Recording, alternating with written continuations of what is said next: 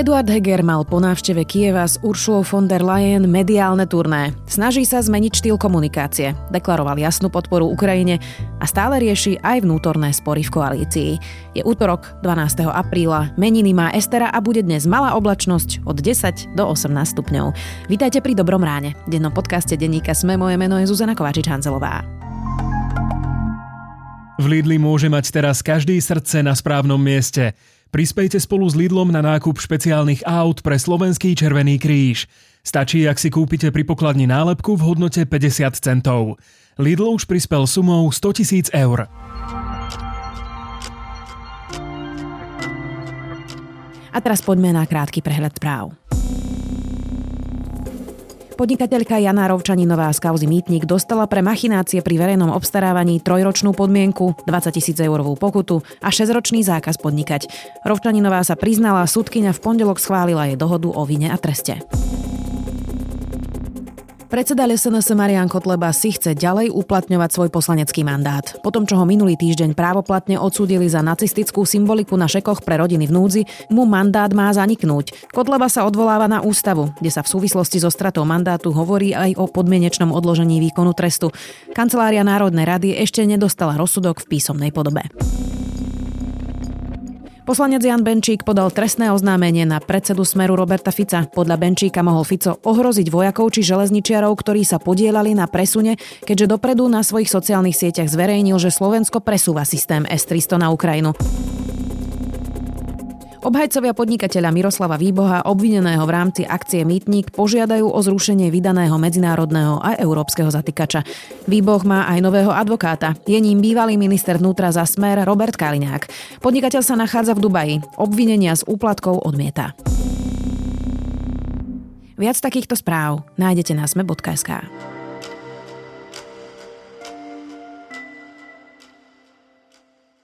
Eduard Heger sa premiérom stať neplánoval. Po roku v úrade musel upokojovať žabomyšie koaličné konflikty, manažovať musel naplno rozbehnutú pandémiu a teraz, v polčase tejto vlády, má za hranicami vojenský konflikt.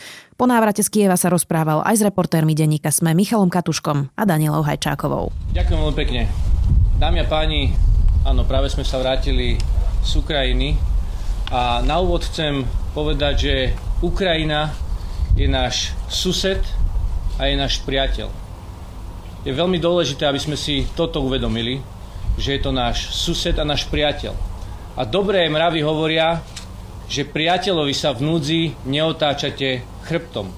Danka, videli sme za posledné dni nového Eduarda Hegera? Videli sme ho cez víkend, keď priletel z Ukrajiny na Slovensko, kde na svoje pomery naozaj veľmi rázne vystúpil. Povedal veľmi jasné stanovisko za Slovensko, za vládu, že musíme pomáhať Ukrajine. Preto je pre nás tak kľúčové, aby Ukrajina zvíťazila, aby sa mohla stať stabilným a prosperujúcim susedom. Že je pre nás kľúčové, aby aby Ukrajina ustála tento konflikt s Ruskom aj pre našu budúcnosť. Zároveň veľmi jasne a razantne odmietol, ako opozícia komunikuje celý tento konflikt Nazval dokonca Smer a hlas Roberta Fica a Petra Pellegriniho ruskými agentami, zapredancami.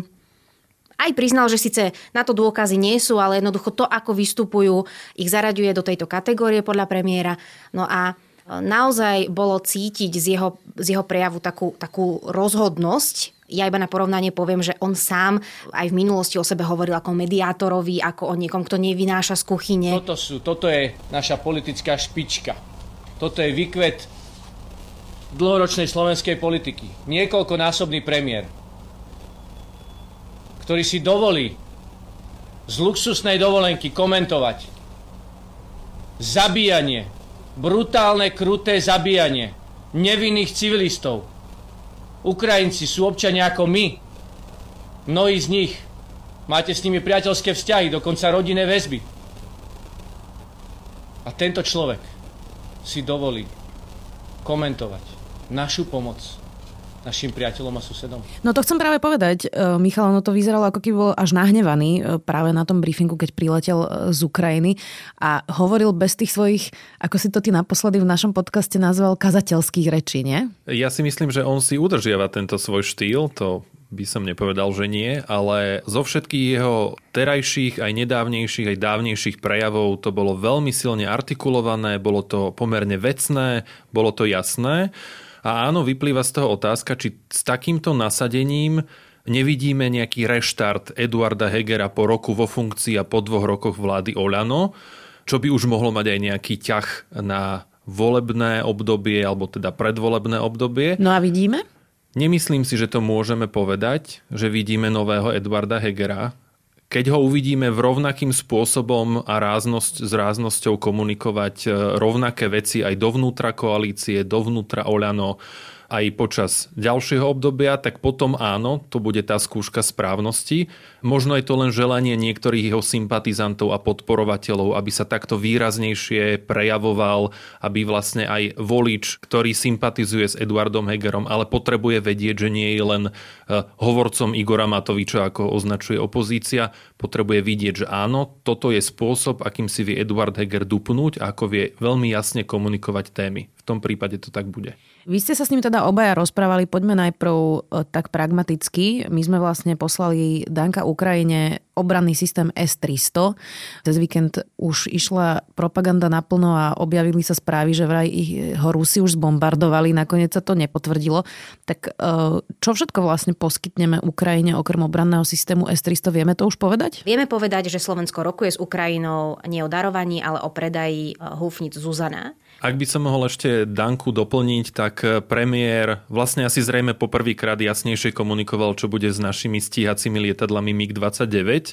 On povedal, že sme povinní pomôcť Ukrajine akýmikoľvek prostriedkami a keďže počas víkendu minister obrany Jaroslav Naď komunikoval, že technici ruského pôvodu, ktorí sa starajú na letisku Sliač o naše stíhačky, pomaličky odchádzajú domov do Ruska z čoho jasne vyplýva, že o tieto stíhačky, o ktoré sa žiadna iná firma alebo ľudia nemôžu a nevedia starať, čo chvíľa dolietali. Čiže odborným termínom musíme ich uzemniť čoskoro a teda budú na zemi stáť. No a v tomto kontexte premiér Eduard Heger pre nás povedal, že zrejme tieto lietadla poputujú presne tam, kde je S-300, čiže na Ukrajinu pomáhať e, ukrajinským vojakom a armáde.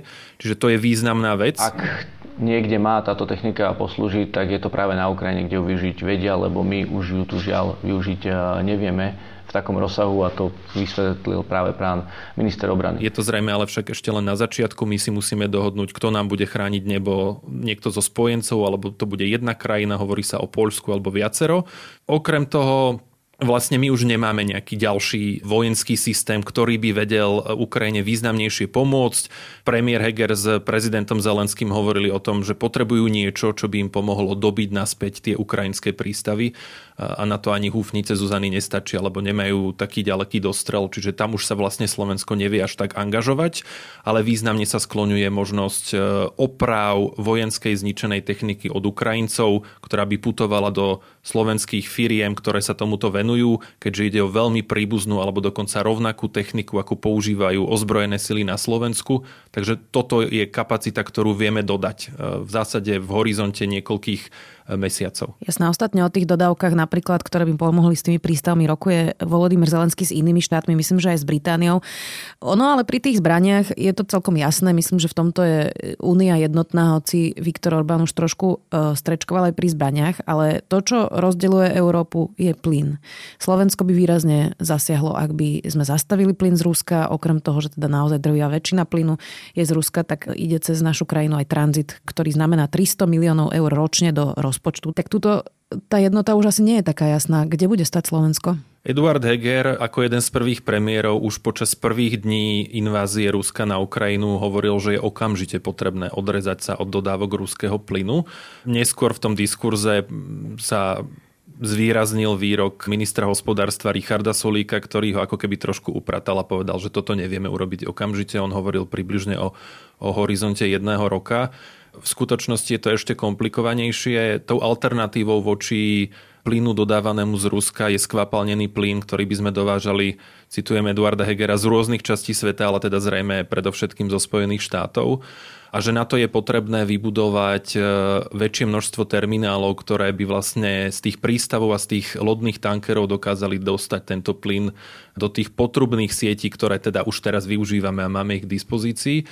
Toto je niečo, čo potrvá ale premiér bol veľmi optimistický v tom, že pôvodné odhady hovorili, že až o horizonte roku 2026 a pre nás teda povedal, že sa to javí oveľa pozitívnejšie a že to môže byť o veľký čas skôr, hovoril o rokoch dokonca skôr. Takže niekedy medzi terajškom a rokom 2026-2025 by to už bolo reálne, tvrdí. Hovorím teraz, na základe vývoja diskusie som si istý, že budú prichádzať do úvahy aj skoršie roky, výrazne skoršie. A na tom teraz pracujeme, aby sme tie, e, vlastne tie alternatívy dopracovali do detajlov. Ostatne e, žiadame aj krajiny Európskej únie, aby sme si navzájom pomohli, ak by sa ten plyn zastavil.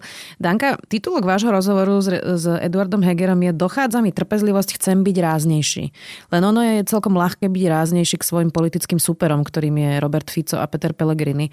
Tak predpokladám, že asi nehovoril, že by chcel byť teraz ráznejší k Igorovi Matovičovi, nie? Presne tak. Toto vyjadrenie smerovalo k opozícii, o ktorej teda on sám hovorí, že už mu došla trpezlivosť eh, s tým, ako, ako sa vyjadruje vyjadrujú ku konflikte na Ukrajine? Po tom, čo som jednak zažil na Ukrajine, na vlastné oči, čo som mohol vidieť a zároveň, čo som mohol počuť z ich úst a porovnať to aj s okolnostiami, v ktorých títo páni žijú, tak som si povedal, že stačilo. A práve sme sa ho pýtali aj tú vec, či tá jeho ráznosť, ktorú sme pozorovali v sobotu na letisku, sa nejako pretaví aj do vzťahov v jeho vlastnom hnutí Olano. Tam treba povedať, že tam už bol oveľa zdržanlivejší, hovoril o tom, ako ho teší spolupráca s Igorom Matovičom. Čiže, ako spomínal aj Michal na začiatku, tam naozaj, ak sa ideme baviť o nejakej jeho razancii vnútri napríklad, či by mohol, eh, ja neviem, prebrať nejakú tú väčšiu moc alebo nejakú rozhodujúcu, rozhodujúcu moc v Oľane, prípadne či by napríklad e, vo voľbách už kalkulovalo Oľano s tým, že by bol napríklad Heger líder kandidátky alebo podobne. To sú ešte úvahy, na ktoré on sám ani neodpovedá. Čiže je ťažké povedať, či tento svoj potenciál alebo to, ako vystupoval v sobotu, uvidíme aj vo vzťahu napríklad k Igorovi Matovičovi. Doteraz sa to takto nejavilo a zatiaľ sa to ani takto nejaví. Tam treba ešte dodať, že oni majú pred sebou, povedzme si to tak, že ešte majú pred sebou asi jeden rok reálnej práce, možno o pár mesiacov viac a potom sa začne predvolebné obdobie. Takže tam niekedy do tohto horizontu, povedzme tej jary až leta 2023, tam by sa mohol naozaj začať prejavovať tento Hegerov potenciál, ktorý sme videli cez víkend. Dovtedy som aspoň na mňa osobne nemal, nerobil taký dojem, že by teraz chcel niečo takéto, na čo má potenciál, ale on ho nechce zatiaľ využívať. Ale vzhľadom na to, že Oľano má 8%, Igor Matovič je druhý najnedôveryhodnejší politik v krajine, tým prvým je maďarský politik aliancie, ktorého takmer nikto nepozná, takže povedzme, že z tých známych je to práve Matovič, čiže on bude musieť Heger potiahnuť to Oľano, ak má mať nejaký výsledok. Čiže ja si myslím, že skôr či neskôr sa tento potenciál takého mocenskejšieho lídra v Hegerovi objaví, zobudí, ale až potom, ako mu to Igor Matovič asi dovolí. Uvidíme ale možno tento test už vlastne o dva týždne, keď má prísť súdna e, mapa do, do parlamentu. Ono to najskôr vyzeralo, že proti sme rodina za ľudí, ale nakoniec sa všetci dohodli a vraj teda zo zákulisných rečí prišiel do hry Igor Matovič, ktoré to, ktorý to celé zase zhodil zo stola. Takže Danka, to asi uvidíme už o chvíľku, nie? Uvidíme to už na aprílovej schôdzi ale teda komunikuje aj Igor Matovič, že sú nejako už dohodnuté tie detaily. No ťažko povedať, pretože naozaj súdna mapa sa e, presúvala už e, niekoľkokrát. Čiže áno, uvidíme to v apríli na tej schôdzi. Konkrétne súdnu mapu. Ešte jedna citlivá otázka je v koalícii a na tej sa teda nezhodujú s Borisom Kolárom a to je osoba generálneho prokurátora Maroša Žilinku, alebo teda aj paragraf 363. Ja už mám pocit, Michal, že to je taká, taký nekonečný príbeh trošku, že o tom vlastne diskutujeme už neviem koľko dlhých mesiacov a vlastne sme sa nikam v tej diskusii nepohli. Takže čo tie šumy, že možno by sme mali odvolať Maroša Žilinku, ktoré boli ešte pár mesiacov dozadu, je to vôbec reálne? A čo k tomu povedal Eduard Heger? Ty si pekne povedala, že o tom diskutujeme a pre túto chvíľu je to vlastne to všetko, čo, o tom, čo s tým vlastne môžeme urobiť. Aj Heger sa ma osobne spýtal, že keď som sa ho spýtal, že či budú odvolávať e, Maroša Žilinku, tak povedal, že čo, povedzte mi vy, čo by ste s tým vedeli urobiť a tým e, naznačoval, že tá súčasná zákonná úprava neumožňuje v zásade e, okrem nejakých špeciálnych situácií odvolať generálneho prokurátora. Ale istým jemu vlastným spôsobom nám naznačoval, že minimálne v časti koalície je otvorená diskusia, ktorá by toto zmenila Čiže išlo by o nejakú veľkú alebo malú zmenu zákona o prokuratúre, ktorá by umožnila práve že takýto zásah, kedy by aj e, tak povediac neodvolateľní generálni prokurátori boli, bolo možné ich zbaviť funkcie za istých okolností. Premiér Heger nebol veľmi určitý, ale ako keby chcel aspoň náznakovo túto tému odkomunikovať. Doslova povedal, že, e, že je to na stole najmä vtedy, ak e, pán Žilinka nezmení správanie sa Takže nevieme k tomu povedať viac, ale teda fakty sú, že sa to nedá veľmi zmeniť bez toho, aby v parlamente prešla nejaká zmena. Mm, neviem, či je zhoda okolností, alebo to s tým absolútne nesúvisí, že štátnym tajomníkom sa teraz stal Ondrej Dostal na ministerstve spravodlivosti, ktorý ako jedno z prvých vyhlásení v tejto novej funkcii povedal, že musíme uvažovať nad tým, že Žilinku odvoláme a to aj za predpokladu, že by sme s tým spôsobili pre Žilinku jednoduchú úlohu, že bude môcť kandidovať niekde inde O ňom sa teda v kuloároch hovorí, že by mohol byť e, kandidátom na prezidenta. On sám to teda nikdy nepotvrdil. Na to mám pocit, že to tak vzniklo, že si to niekto prosto len vymyslel a odtedy sa to traduje. Je to podstatné vôbec téma kandidatúry na prezidenta? No otázka je, ako dôležitá bude tá kandidatúra a vôbec postavenie kandidáta prezidenta alebo prezidentky e, pre Olano. My sme sa teda pýtali Eduarda Hegera aj na to, či Olano môže vôbec vo voľbách ponúknuť aj iného kandidáta, ako je samotný Heger, či niekto vôbec prichádza do úvahy, na čo on reagoval, že ešte sa ani nezhovárali vnútri Olano, či vôbec budú niekoho na tento post navrhovať. On sám to celé okomentoval veľmi takým e, tajomným spôsobom, až by som nazvala. Povedal, že v tomto volebnom období e, nemá, teda on ambície kandidovať na prezidenta a s tým dôrazom, že v tomto volebnom období, takže zostalo to také nedopovedané. Nie, nie, práve preto ma tá otázka úplne šokuje a, tak, tak intenzívna, že sa ma na to pýtate už niekoľkokrát. Ja takže áno, áno, áno.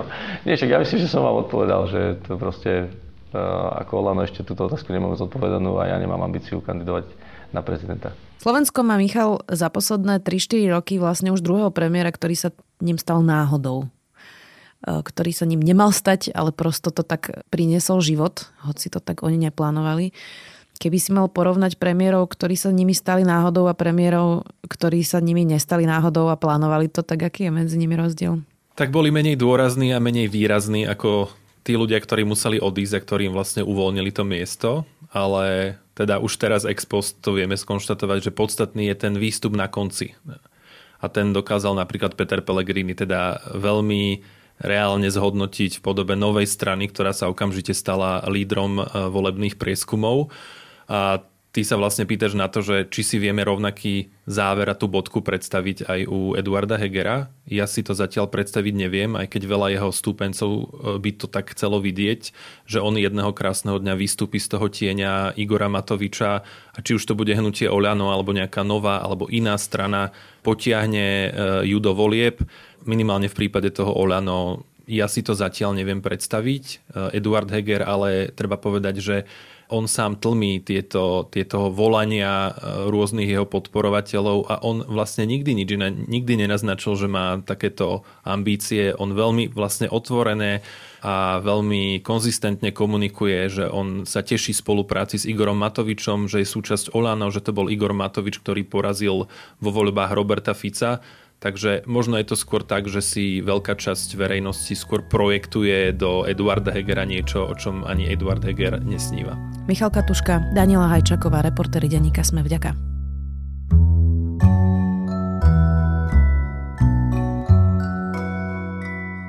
Už vo štvrtok, 14. apríla, má vernisáž v Dot Gallery v Jurkovičovej teplárni slovenská umelkyňa Ivana Šateková. Sviatočné predstieranie Ivany si môžete prísť pozrieť o 18.00 do Jurkovičovej teplárne. Je to môj zaujímavý tip na záver. Nezabudnite, že dnes vychádza aj nový Gincast o pôrodných poraneniach, Všesvet o Slovinsku a pravidelná dávka o historickosti Ježišovho zmrtvých stania. Do počutia opäť zajtra.